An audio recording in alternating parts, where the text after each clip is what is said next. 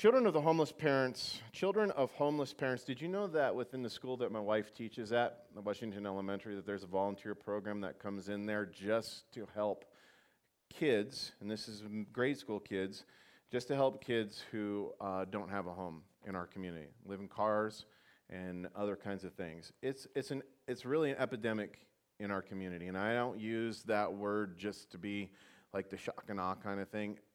There's an epidemic in our community, and um, I'll, I'll, I'll, talk about that a little bit here in a second. But children of homeless parents are being dropped off at the Cañon City Public Library. Sometimes they are forgotten, and oftentimes they are not fed. People can be seen living in small camp trailers, makeshift shelters, and abandoned chicken coops. Heroin is now the drug of choice in Fremont County. And there is an increase in heroin overdose related to these, or related, in, in heroin related um, deaths. These challenges and others were discussed Tuesday with local leaders um, who shared the issues facing Fremont County residents during the Rural Philanthropy Days um, listening tour at City Hall. This event was hosted by the Upper Arkansas Council of Government. Cañon City Police Chief Paul Schultz said Fremont County faces some unique challenges. He said, I never thought I would see in my own career heroin come back, and it's back with a vengeance in our own area. From what I am hearing, it is prevalent in all of southern Colorado, not just Cañon City. Heroin has replaced meth as the drug of choice, he said. We are actually seeing heroin overdose here in Cañon City, which is a problem. Um, and and um, it happens. There was there's a, a, little boy that used to come to church here. He's in, I think, the second grade, and his mom, actually, my wife, um, uh, uh, is had him in her class, and his mom this weekend just died of heroin overdose too. He has no dad and his mom just died of heroin overdose. Um, anyway, that's on a side note. It's, it's not a problem that's far off, it is here. It sounds like a big city kind of a thing, but it's here. He goes on to say, We actually see heroin overdoses here in Cañon City, which is a problem. He said, It has a down. It has a, a, a down effect where people steal and sell the stolen property to buy drugs. It's just a vicious circle. The Cañon City Police Department has assigned a full time drug investigator to work on the issue, Schultz said. He said the rate of incest and sexual assault, especially against children, is the highest Schultz has seen anywhere. Humbly adding that there are enough cases that he could assign, he has enough cases that he could assign every detective in his department or in the in, in Cañon City Police Department to handle these um, crimes full time. There's, in other words, he's saying there's so many um, uh, sexual assaults and incest crimes being committed that there's so many files that he could take every one of his detectives in, in the department and still not be able to handle the workload that they have there. He said they're not decreasing. They are horribly sad cases and very difficult to investigate and long term ramifications for all involved in a very long, drawn out judicial, judicial system, he said. We are sometimes seeing two or three a week. Schultz said there is no child advocacy center in Fremont County, and there are not enough resources to help with the community's growing medical health needs. Steve Clifton, director of the Fremont County Department of Human Services, said the county spends an annual of $8.5 million on food stamps. 5 million is spent monthly in Medicaid. Between two and five babies born, or two, between two and five babies born are born with drugs in their system and they are taken into state custody each month locally. About 60% of all the local children, child welfare cases involve substance abuse. 67%. The group Tuesday also did a spotlight on Fremont County's attributes and assess in which they are proud of. And um, you know, they go on to talk about just the, the, the philanthropy part of the meeting. But I read that to you because um, in my opinion, and I'm not talking about the Word of God, so I'm going to give you my opinion, it's unacceptable. And it's unacceptable that we, as believers in Jesus Christ, who have the true answer, the true hope for these people, would sit back and allow our health and human services and our police department to bear this burden alone. They don't know what to do. They really don't. They can sit around and talk about it, but they don't have the answers. As a matter of fact, most people in the medical department in the medical field, mental health, when they come to these problems or these kids that have been abused or struggling with getting off drugs and alcohol, or even those in our community, when, when they come to it, they don't know what to do, and so they, they either lock them up or they prescribe um, other medications. And when I mean that it's unacceptable, I'm not, I'm not one to just stand up here and say, this is unacceptable, we should do something, without telling you that we're going to do something. I don't know exactly what that is yet. And we may think that this is an overwhelming problem for just our little church to, to, to uh, deal with. But if we don't stand up and begin to try to deal with these problems in our community as individuals, then corporately it will never be done, whether it's just our church or other churches in the community. Now, the vision that I have for this to begin with is, is that I do believe that we need to have a, a, a meeting not with the philanthropy people, but I think we need to have a meeting and try to organize a meeting with other churches and other Christian believers in this community who recognize the problem and will be willing to do whatever God leads us in. And so I'm bringing this to your attention this morning because I'm going to ask that you guys would pray about being involved in that. And, and I don't know the vehicle, but we know the problem and we know what the answer is, right? We know the problem, we know what the answer is. We just have to figure out how God would lead us to invest in our community to try to be a help to the problems that we're facing as a, as a community. Um, and so please pray about that. There's a couple people in the church who already are expressing interest. We're going to try to, I'm going to speak to them. We're going to set something up in the next couple few weeks and, and, and pray about it and then invite um, you guys and the rest of the, the churches, I think, in the community to come and be a part of what I would hope be a movement of God to take back um, uh, our city, so to speak, from, from the grip of Satan in this way. It's sad. And we have, because we have the knowledge and we know what the problem is, we have the answers. All we have to do is be willing to, to raise our hand and to answer like the prophet Isaiah and go, Here I am, Lord, send me. And if you're willing to be a part of that, um, keep your ears open and um, be praying about even things that God might lay on your heart or reveal to you that we could do um, to start making a difference in our community and, and helping those who are feeling like they have um, no answers to take care of these problems that we have. So, um, if you'll open up your Bible this morning to the book of Genesis.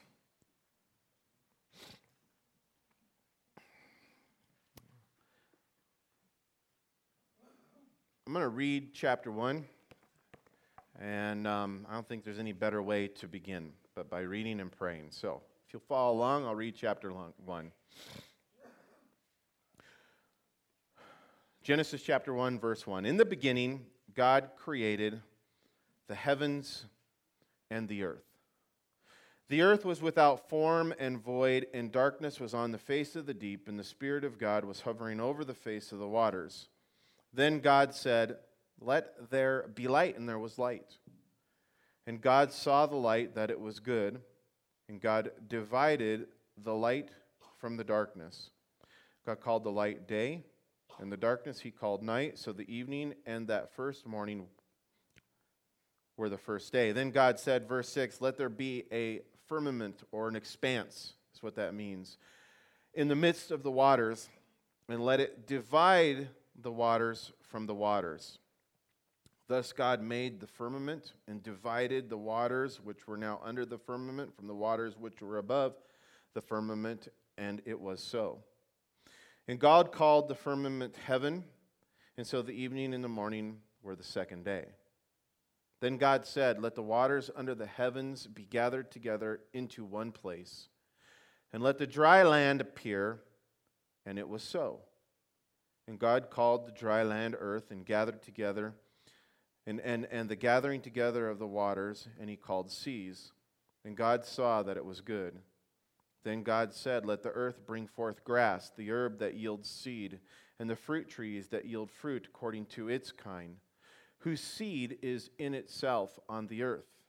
And it was so. And the earth brought forth grass, the herb that yields the seed according to its kind, and the tree that yields fruit, whose seed is in itself according to its kind. And God saw that it was good. So the evening and the morning were the third day.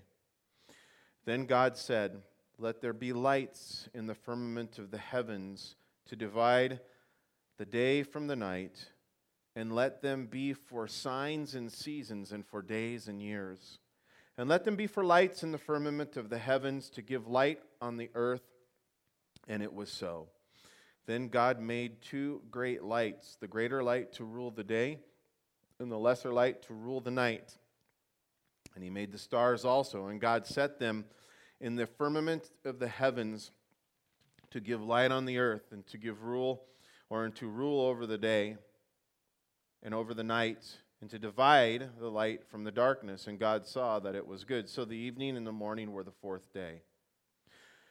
Then God said, Let the waters abound with an abundance of living creatures, and let birds fly above the earth across the face of the firmaments of the heaven. So God created the sea creatures, created great sea creatures, and every living thing that moves, with which the waters abound according to their kind, and, and, and every winged bird according to its kind. And God saw that it was good. And now, verse 22, we read something different than what we've read in the previous things. Look there, it says, in verse 22, and God blessed them saying, Be fruitful and multiply, and fill the waters in the sea, and let the birds multiplying on the earth. So the evening and the morning were the fifth day. Then God said, Let the earth bring forth the living creatures according to its kind, cattle's or cattle and creeping thing, thing, and, and, and beasts of the earth, each according to its kind. And it was so. And God made the beast and God made the beasts of the earth according to its kind, cattle according to its kind, and everything that creeps on the earth according to its kind. And God saw that it was good. Then God said, verse 26, Let us make man in our image, according to our likeness. Let them have dominion over the fish of the sea, over the birds of the air, and over all the cattle, and, and, and over the cattle over all the earth and over all, every creeping thing that creeps on the earth. So God created man in his own image. And in the image of God, he created him, male and female. He created them. Then God blessed them. And God said to them, Be fruitful and multiply, fill the earth and subdue it, have dominion over the fish of the sea and over the birds of the air and over every living thing that moves on the earth. And God said, See, I have given you every herb that yields seed, which is on the face of all the earth, and every tree whose fruit yields seed. To you it shall be for food. Also, to every beast of the earth, to every bird of the air, and every thing that creeps on the earth in which there is life, I have given every green herb for food, and it was so. Then God saw everything that he had made and indeed it was very good. So the evening and the morning were the sixth day. Let's pray. Father, thank you, God, for making known to us things that um, you know we need to know. Things that, that um, are deep inside the, our hearts, God, that, that long to know not only um, how we came into existence, but, Lord, things that let us know um, who you are and of your great love for us, of our purpose and of our value to you. Father, I pray this morning that you would speak truth to us. God, that we would receive it in our hearts and in our minds, and that we would submit our will to you.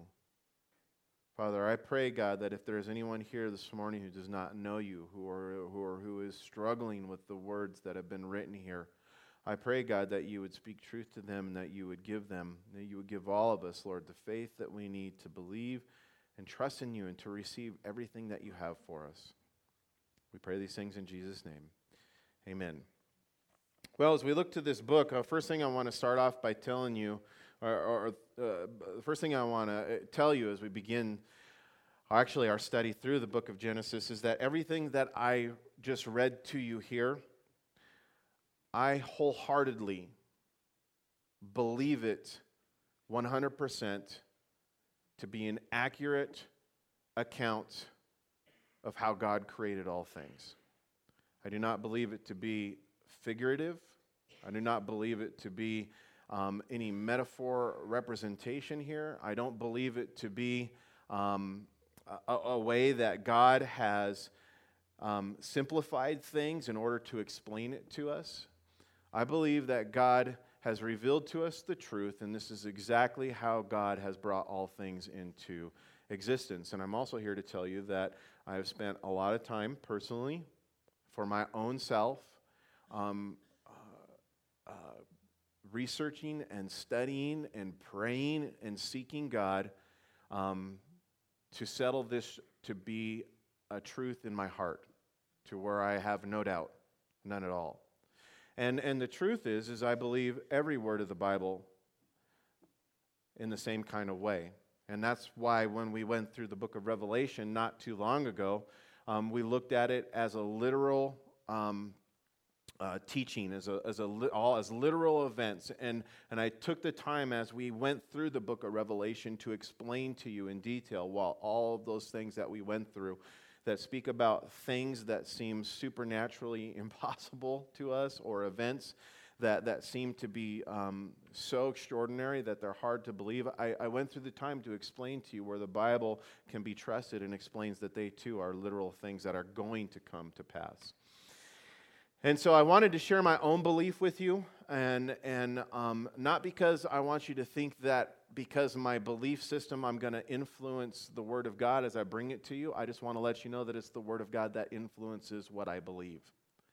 And I'm going to teach it simply. I'm going to allow the Word of God to be brought forth and allow the Holy Spirit of God um, to, to give birth to your own convictions of why you believe and what you believe when it comes to how all things came into existence. If you, if you have another belief system, that's fine. You can do that. There's room within this church for people to believe um, differently than I. Um, uh, you can be wrong if you want. And if we want, if you want to talk to me about it in detail as we go through this, please don't hesitate. I, am not going to beat you up uh, or condemn you, um, but if you have genuine questions and you desire to have those those questions um, uh, answered or, or brought forth from uh, uh, uh, something that you've already been taught or something that you may already believe, let's sit down as brothers in the Lord or, or as brother and sister in the Lord and, and work these things out together. And, and, and we can do that in a loving and compassionate way and still not um, be divided uh, and still remain brothers and sisters in the Lord. So, um, anytime you have questions or you want more explanation, that I don't bring forth in it, um, you're free to come to me and, and we'll, we'll talk about um, why I've come to the conclusions that I've come based upon what God's word says. Um, now, I, I don't want to ever give you opinion. I mean, I, I, probably will never give you any of my opinions regarding uh, the, the truth of God's word from up front unless I clarify it first. But as we begin to discuss things individually and personally, I may give you some opinions based upon other research that I've done that connects to what God's word um, portrays for us. But um, I also want to encourage you that if you come to the word of God with an open heart and an open mind, I believe that God's word will transcend into your mind and into your heart, and you can have the same confidence in the word of God that I express to you today. It's, it's, God wants you to have that. Now, I've said it a bunch as we've been studying through the book of Revelation, but the book of Genesis is a book of beginnings, just like the book of Revelation is a book of endings. and oh, by the way, I want to let you know that I didn't always believe. I was really raised in, in, in a religious home, and, and we went to church on Sundays. Um, and, and, and, I went to uh, actually uh, a, a, parochial school for the, up to the sixth grade. And so I was taught things, and what I was taught is different than what I believe now. What I was taught in regards to the Word of God and the creation count is different than what I believe now. Um, and, and, I don't want to go into all of that, but it was only after studying God's Word and, and, and, and, and, and coming to the Lord in a personal relationship and putting my faith in the things that God uh, spoke to me. It wasn't until then that I began to believe the Word of God for what it says at face value here. Uh, and, and, and truthfully, I just want to let you know it was, it was a challenging thing for me to come to that place. I had a lot of unanswered questions in my mind and in my heart that God and I worked out together, and He used many people in my life who were very intelligent, and very compassionate, and very understanding to come alongside me to the place where I and to, to help me get to the place where I do now believe. So I didn't always believe this uh, and lots of things in the Word of God. I didn't always, I could never, I couldn't stay up here, stand up here years and years ago um, uh, before I was a Christian, because I really believe that that even though I went to church all the time, I wasn't a Christian for many years of my life. But um, before that, even though I had a knowledge of God, I didn't have a pure faith. I doubted a lot of things, and and and but when God made truth known to me, I submitted my life to Him. I submitted my will to Him, and and, and God came full circle and, and, and given me the confidence that I have in, in, in His Word today. So much that I live my life by it as much as is, is possible with the empowering of the Holy Spirit. I try to live my life by everything that the Word of God says and in accordance to it. So, back to, to, to the text here. The book of Genesis, like I said, is a book of beginnings, and it tells us all it tells us about the beginning of many things, like what we read here. The, the, the, the creation of the heavens and the earth, uh, all the creatures of the earth and in the sky and the sea, and ultimately the creation of mankind.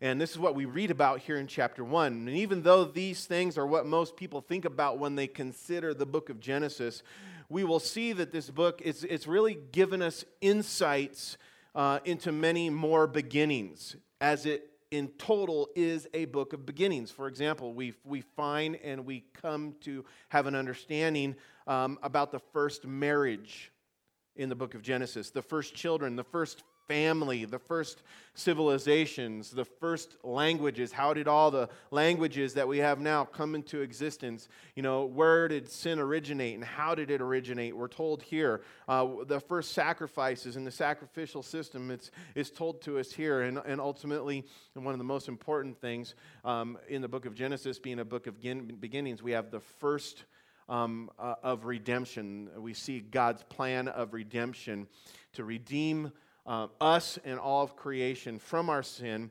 here in the book of Genesis. But even though this book deals with the many, with, with the beginning of so many things, it does not address the beginning of God. And you might go, well, no, duh, but that's important when we read this here because verse 1 is significant. In fact, when we look at Genesis chapter 1 1, which says, In the beginning, God created the heavens and the earth, we see that God, being the creator of all things, is before all things began. And there are many places in the Bible where God speaks to the fact that He has always been and will always be. For example, we look back to the end of the book of of, of Revelation that we just finished last week in chapter 22, verse 13. Remember, God says, I am the Alpha and the Omega, the beginning and the end, the first and the last.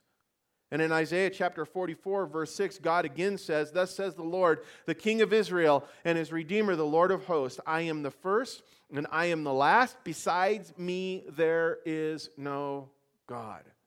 So, in light of having no beginning, in light of God having no beginning and having no end, that's significant to us as we begin to study through the Bible and significant to our lives as a point of understanding because if God, and God is eternal before having no beginning and, and, and all the way to the end having no end. Remember we talked about that a little bit too as we looked at the, the, the, the, account in the book of revelation where we see the new jerusalem and there's, there's, this, there's a, a mention of time in regards to the months that the tree of life will bear the fruit, that, that, that even in eternity, you and I being eternal creatures, eternal created things, we still live within a, a, a, space and time continuum. It'll be different than it is now, but we still are confined to that. God is outside of that because He's not created, He's eternal. And, and, and, and when we consider this, not only does it blow your mind, but it should bring you back to the fact that you see that he takes the position of superiority above all created things. And the fact that, that the eternal God is the creator of all things, it has many implications for us. I'm going to go over a few of those before we get into our text. The first thing to begin with is that, is that um, everything that exists is and must be under God's control. God taking the position of superiority, being the eternal creator, everything that exists is and must be under his control. In other words, all of creation is subject to a creator, to its creator. And this includes every man and woman on the face of the earth that has ever lived down through time, even though God's given us a free will. And sometimes people mistake the, the free will we've been given as somehow to say that we're not subject or in subjection to a creator. As a matter of fact, there's a lot of people who are falsely living under that assumption today, thinking that it's all good, can do whatever I want. I don't have to give an account or be accountable to anyone or anything. And we all know that that that all of creation is subject to, to a creator, even those of us who have been given free will, mankind. And we know this is true because the Bible teaches us that whatever a person decides to do with their free will will ultimately be brought into an account. There's a judgment day coming. That's part of the message of the book of Revelation. And, and at that time, we're told that every knee will bow and all will be called to plead their case before God. And every person will, in that moment, in that time, in that space, acknowledge God as the Almighty, everlasting Creator. In fact, Romans 14 10. Uh, 14, 10 through 12, it tells of this. Remember, it says, For we all shall stand before the judgment seat of Christ. For it is written, as I live, says the Lord, every knee shall bow to me, and every tongue shall confess to God. So then each of us shall give an account of himself to God. Now, a second thing of importance, or another implication for us to consider in light of God being the eternal creator of all things, something for us to consider in light of that is our obedience to him. Now, that's different than subjection. Keep that in mind. In other words, with the knowledge that God is before all things and that He has made all things, we should understand that it is foolishness for us to disobey Him. To disobey Him who has created us, and foolish for us to give our worship and our praise to anything or to anyone other than our Creator. Now, I'm going to give you a real lame example, but here it is. Who here, guys, had a dad that ever said to you, I brought you into this world and I can take you out? and, and, and, and, and that's not really an apples to apple comparison to what I'm talking about, but your dad was saying, listen, if you don't obey me, you're going to get it, right? I made you, and I can I can get rid of you. And and and and obviously God's not up there saying that, but from our point of view, if there's a creator, we have to understand that our obedience is important and it's foolish to not obey. Just like if your dad ever said that to you, if you're like, "Oh yeah, go ahead and try."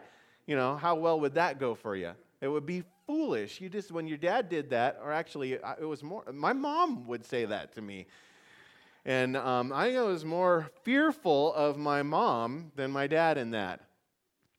But anyway, the point is, is it is. It's, it's just common sense to say that it's to, to say that it's not foolishness in that moment of understanding when you understand there's eternal God who created us. To say that it's that it's that it's um, that is we should not obey him. That's foolishness.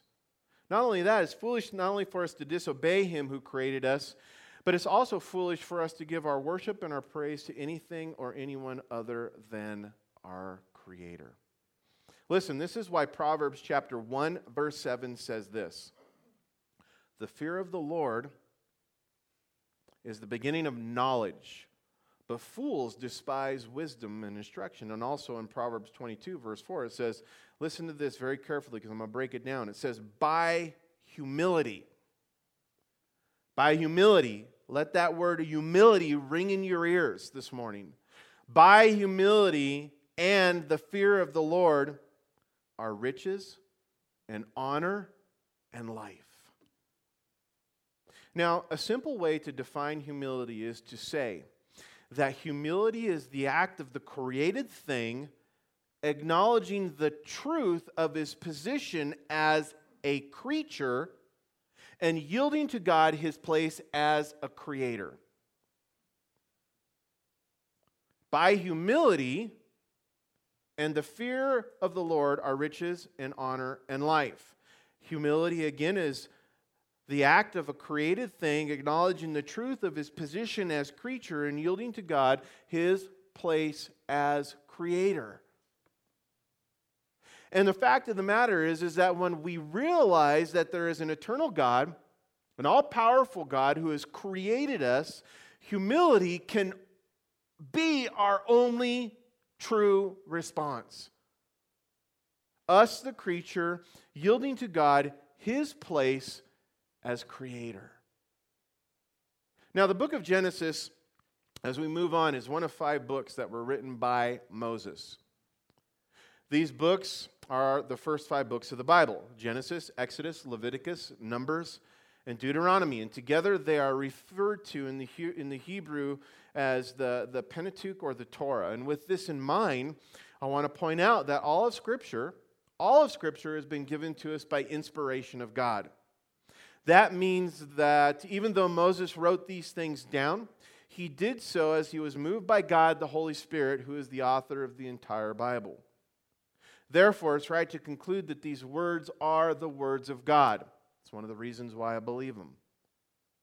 Because undoubtedly, I have settled in my heart that these are the words of God. They're not the words of man, they are the words of the Creator. And who better to be able to let us know how all things came into existence but by the one who created all things? They are not the words or the suggestions of man. And as the words of God, each and every word of God serves a divine purpose. 2 Timothy chapter 3 verse 16 declares this and it says it says all of scripture is given by inspiration of God. That's just the first part of that. That statement has implications as well as well that truth holds value or application to our life. All of Scripture is given by inspiration of God, and it is profitable. That word inspiration is literally God breathed. God spoke it forth, and it is profitable, uh, Paul writes to Timothy, for do- doctrine, for reproof, for correction, for instruction of righteousness, that the man of God may be complete, thoroughly equipped for every good work. In other words, the study of God's Word, what we're doing today, and what you guys should be doing every morning or every day on your own, is, is that the study of God's Word is for the purpose of learning in order that we may apply or do what we have learned.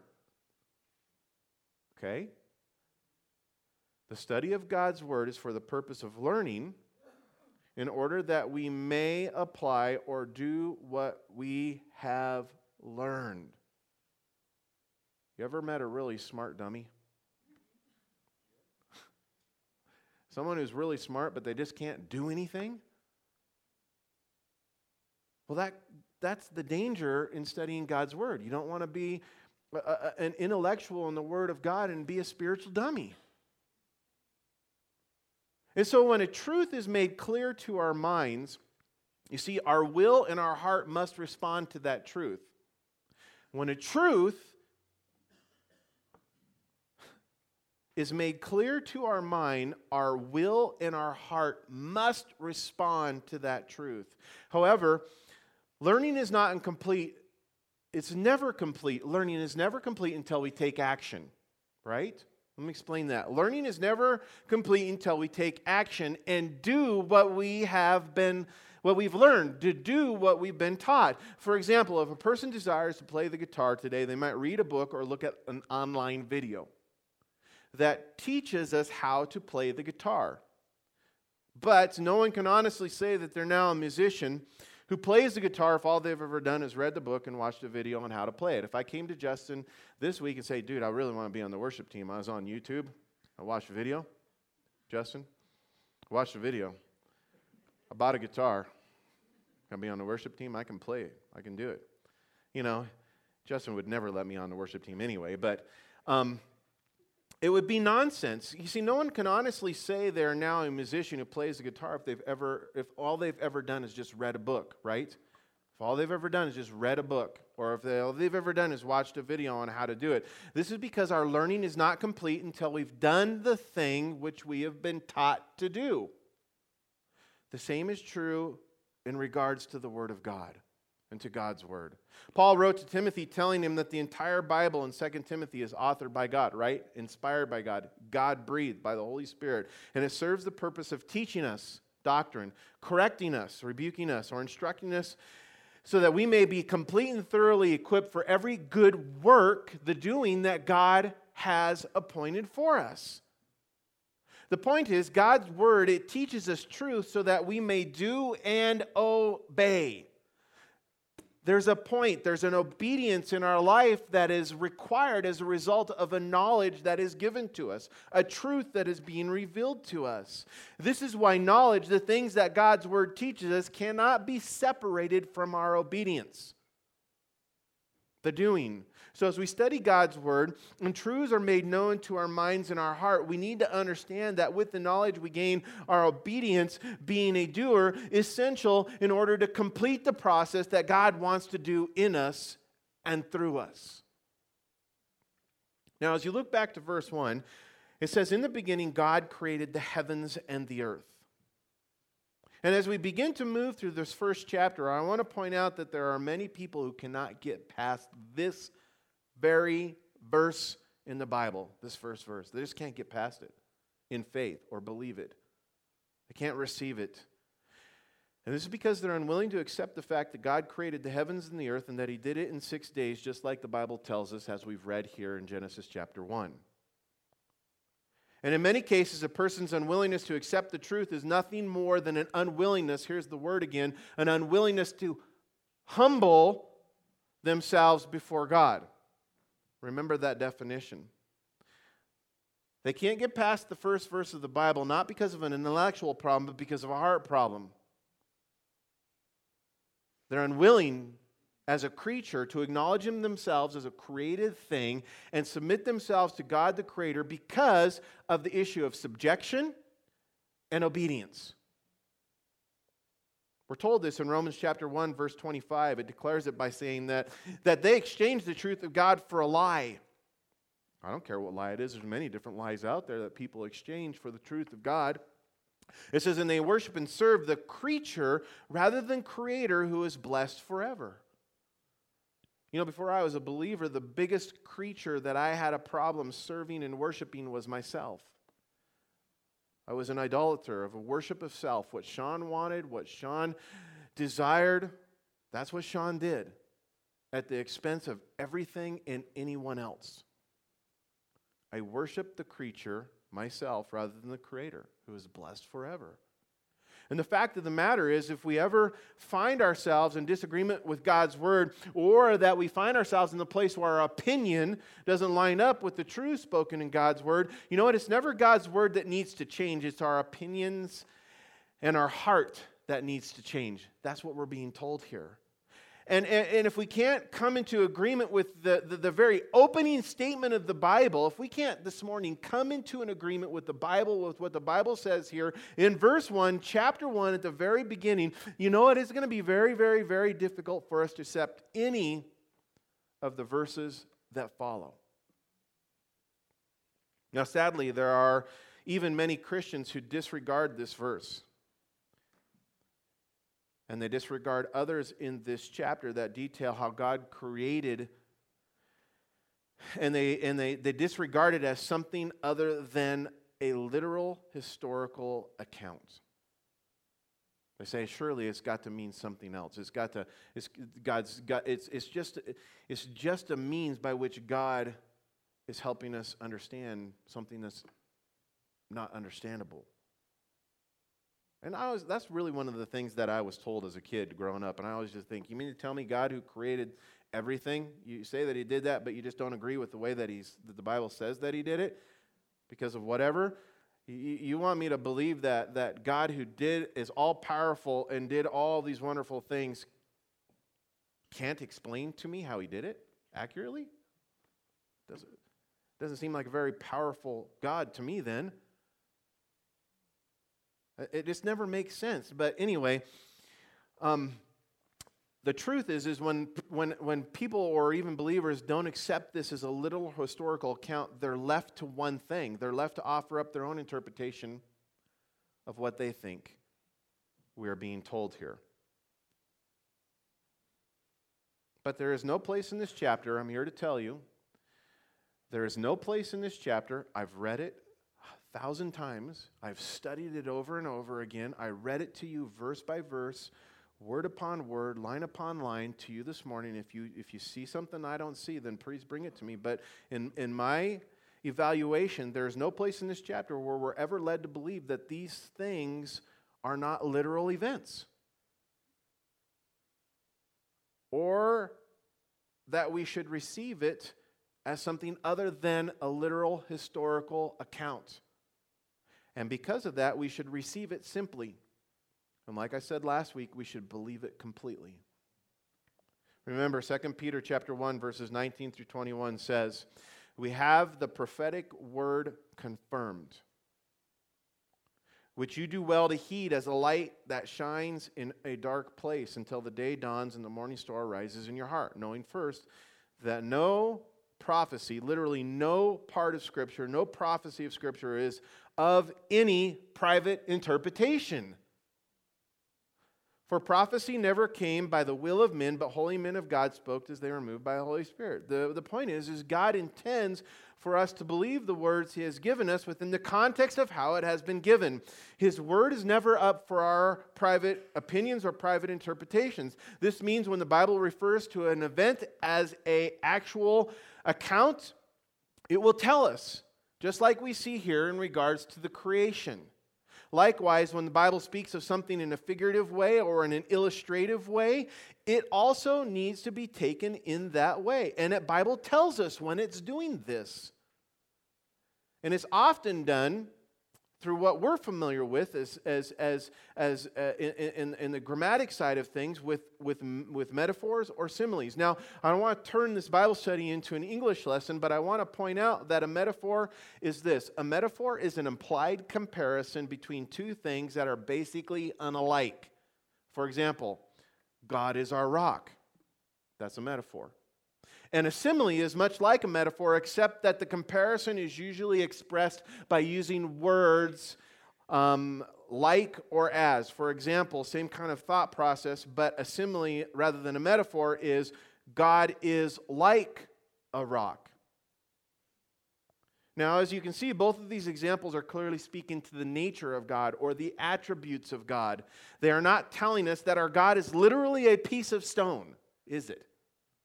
You're like, no, no, duh. I mean, it's pretty obvious. And the point is, is it would be wrong for us to interpret something to be literal when figurative language is used. And it would be wrong to interpret something as figurative, likewise, in the same manner, when it's being represented as something literal. And along and these along with the other many other basic rules of grammar. They must be used in order to correctly and accurately interpret Scripture. We do it all the time in any kind of literature that we read. We apply basic grammatic rules. If you don't know what they are, speak to Allison. She's wonderful in that area. But as we look at these things and consider these things and we take Scripture in light of it, we must come to the conclusion that the creation account is presented in a literal or as a literal historical event, and because of that, we should receive it in that way. But if we're unwilling to receive the Bible's creation record as a literal account, we will be left only up to our own private interpretation. And go deal with 2 Peter if you want to about that. I've already read it to you. And in doing so, we risk the fear of God. When you do that, if you bring your own private interpretation to Genesis chapter 1, you risk the fear of God. You risk the loss of humility. You risk losing the understanding that we are the creature and that God is the creator. And in doing so, we risk losing the, the, the point where we yield our lives to God as creator. Now, when we consider the creation account that's detailed here in verses 2 on through really verse 25, um, it's necessary to point out that there are many theories, right? There are many theories as to how everything came into existence, how it all began. But think about it like this. Because the fact of the matter is, is, is all of these theories can be boiled down to fit into two classifications. Whatever one you can think of. Okay? They can be boiled down into two simple classifications. One is creation, the other is speculation. Think about it. I'm not saying that in a derogatory way just to put down and dismiss other thoughts out there, but if you really boil it down, you have creation and you have speculation in every avenue, in every way. And I'm not going to spend a bunch of time this morning giving you evidences for the creation account and or evidences against these different speculations that are out there. But as we continue through the really through the 11 chapters of the book of genesis i will take many opportunities to give evidences to do that but not this morning. Nevertheless when it comes to the issue of how all things come into existence i am going to acknowledge this truth. Faith has to be a part of the equation it does faith has to be a part of the equation when it comes to the issue, let me say it again. When it comes to the issue of how all things come into existence, faith has to be part of the equation, considering there's no one who was there to witness it firsthand. However, I want to assure you that we Christians who choose to believe in a literal six day creation, I'm here to tell you we have a reasonable faith. We have a reasonable faith. In fact, I believe it's more reasonable to believe in creation than it is to believe in any of the other speculations that are out there. More reasonable. A faith, we have a faith, we have a faith that takes God at His word, number one. If, if you can't trust God, who can you trust? Right? We have a faith that trusts God at His word. We have a faith that testifies to our intellect as we consider the evidences of things not seen.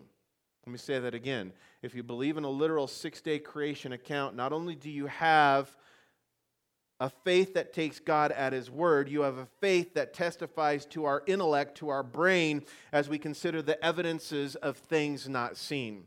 And we also have a reasonable faith that does not simply appeal to our emotions. In short, we have a biblical faith as described in Hebrews chapter 11, verses 1 through 3, which says, Faith is the substance of things hoped for, faith is the evidence of things not seen, for by it the elders obtain a good testimony. And by faith we understand, listen, it says it right here by faith we understand. By faith we understand that the worlds were framed by the word of God in other words, God, by the fact that God spoke it and it happened, just like it says here, it says, By faith we understand that the worlds were framed by the word of God so that the things which are seen were not made of things which are visible. Now, the book of Genesis, as we begin to, to give you reason to believe in the word of God, because that's where it starts. The book of Genesis is one of 66 books, right? which have been written by 40 different authors. And, and these, these, these, these 66 books by 40 different authors have been um, written over a 1600 year time frame. And together, these books make up the Bible. The amazing thing about this is that even with all of the multiple authors and the multiple books, which span over 1,600 years, there is not one contradiction in the whole book. In fact, from the very first book of the Bible, Genesis, all the way to the very last book of the Bible, Revelation, there is a continued theme, right?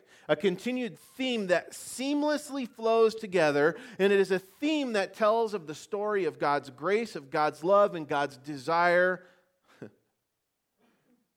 God's desire to redeem creation back to Him. And even though the Bible does not claim to be a book of science, okay, let me say that again. Even though the Bible does not claim to be a book of science, it does make scientific claims. It makes scientific claims. As a matter of fact, it's making one right here in what we just read. That's a scientific claim.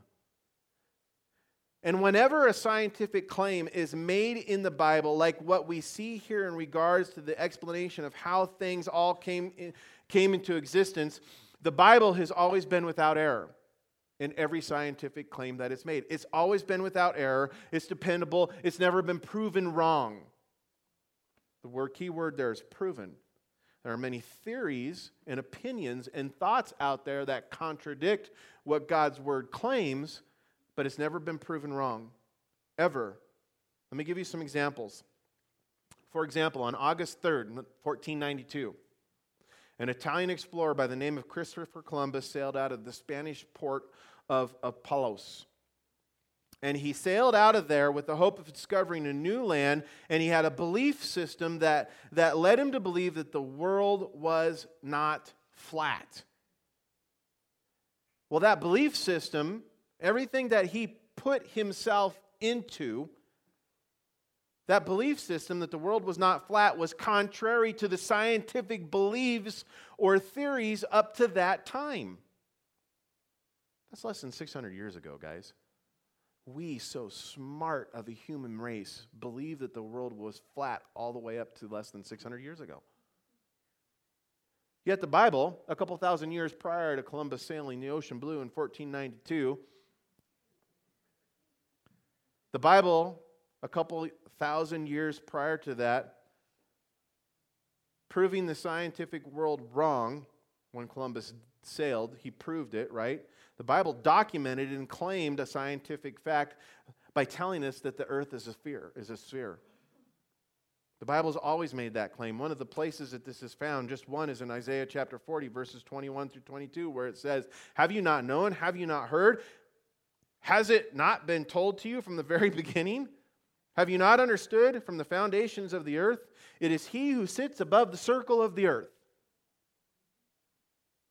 Another example of the Bible being right in his scientific claims can be found in the book of Job, chapter 26, verse 7, where it says, God stretches out the north over empty space and he hangs the earth on nothing. Now, for you and I today, this seems insignificant. We've sent men into space. We've seen that the world is just kind of, the earth is just kind of hanging there, right? On nothing. However, just like mankind used to once believe that the earth was flat, mankind also used to believe that the world was held up by many different things, right? Some believe that it rested on the backs of giant elephants. Apart from God, men are foolish, right? Others believe that the earth rested on the backs of giant tortoises. And even the advanced Greek culture believed that the earth rested upon the massive shoulders of Atlas. That Atlas held up the earth. Yet in the book of Job, which some believe to be the oldest book in the Bible, it tells us a scientific fact by declaring that the earth hangs upon nothing. The point is, even though the Bible has never been proven wrong with any scientific claims that it has made, many still excuse, many still dismiss the truths within it just because man has not yet been able to prove it in a lab. But we must remember that a person's unwillingness to believe what God makes known to us isn't always about evidence isn't always about lack of proof. In Romans chapter 1, verses 20 through 22, the Apostle Paul writes and he says, he says, Listen, ever since God created the world, his invisible qualities, both his eternal power and his divine nature, have been clearly seen. They are perceived in the things that God has made. So those people have no excuse at all. They know God, but they do not give to him the honor that he belongs, nor do they thank him. Instead, their thoughts have been completely, have become complete nonsense and their empty minds are filled with darkness. They say they are wise, but they are fools. You know, we're just going to have to end here. So if Justin and, and Rich want to come up, I'm just going to close with this and we'll get back into it. I promise you guys, we're going to stay here until we finish or the Lord comes back. So, um, may seem like we're ending abruptly, but I don't want to just gloss over any of this. And I know we've not really got into any more of the verses except for verse 1. But I wanted to really establish this foundation for you because it's important for us to have clarity as we go forward into this, this discussion. See, these words that I, I just read to you out of the book of Romans, chapter 1, these words real, reveal to us that the issue at hand is not really an intellectual issue, but rather a heart issue. What do you believe? Who are you going to believe in? What are you going to put your faith in? You see, it's not, it's not for lack of evidence. It's not lack of evidence for why or for, for, for um, well, let me put it this way. Paul in Romans makes it very clear that it's not lack of evidence. Um, in creation that testifies to the fact that there's a creator. It's everywhere around us. All of creation testifies. There's evidence everywhere. And we're told that a person's heart or a person's reason for not believing is really a, a, an issue of lack of honor. It's a heart of a created man or a created woman that will not come into the authority or under the authority of its creator. And this is why these verses, along with many other than the Bibles, are not believed. They're dismissed, they're excused, they're explained away, they're offered other suggestions in man's wisdom of what God was really trying to explain to us here. As we, as we kind of wrap it up, I want to point out to you that in verses 26 through 30, it goes on to speak that God's created us in our image, in His image. And um, I, I, I don't have time to go into all of that, but I just want to point out to you that the creation account, creation versus any other theory of suggestion out there, creation is the only one that places value on human life and purpose for mankind. If you want to look at things that distinguish creation from all the others, that at the root is it. You see, and that's because God created us with value and He created us with purpose. And all the other suggestions out there and theories are lies that come from the pit of hell.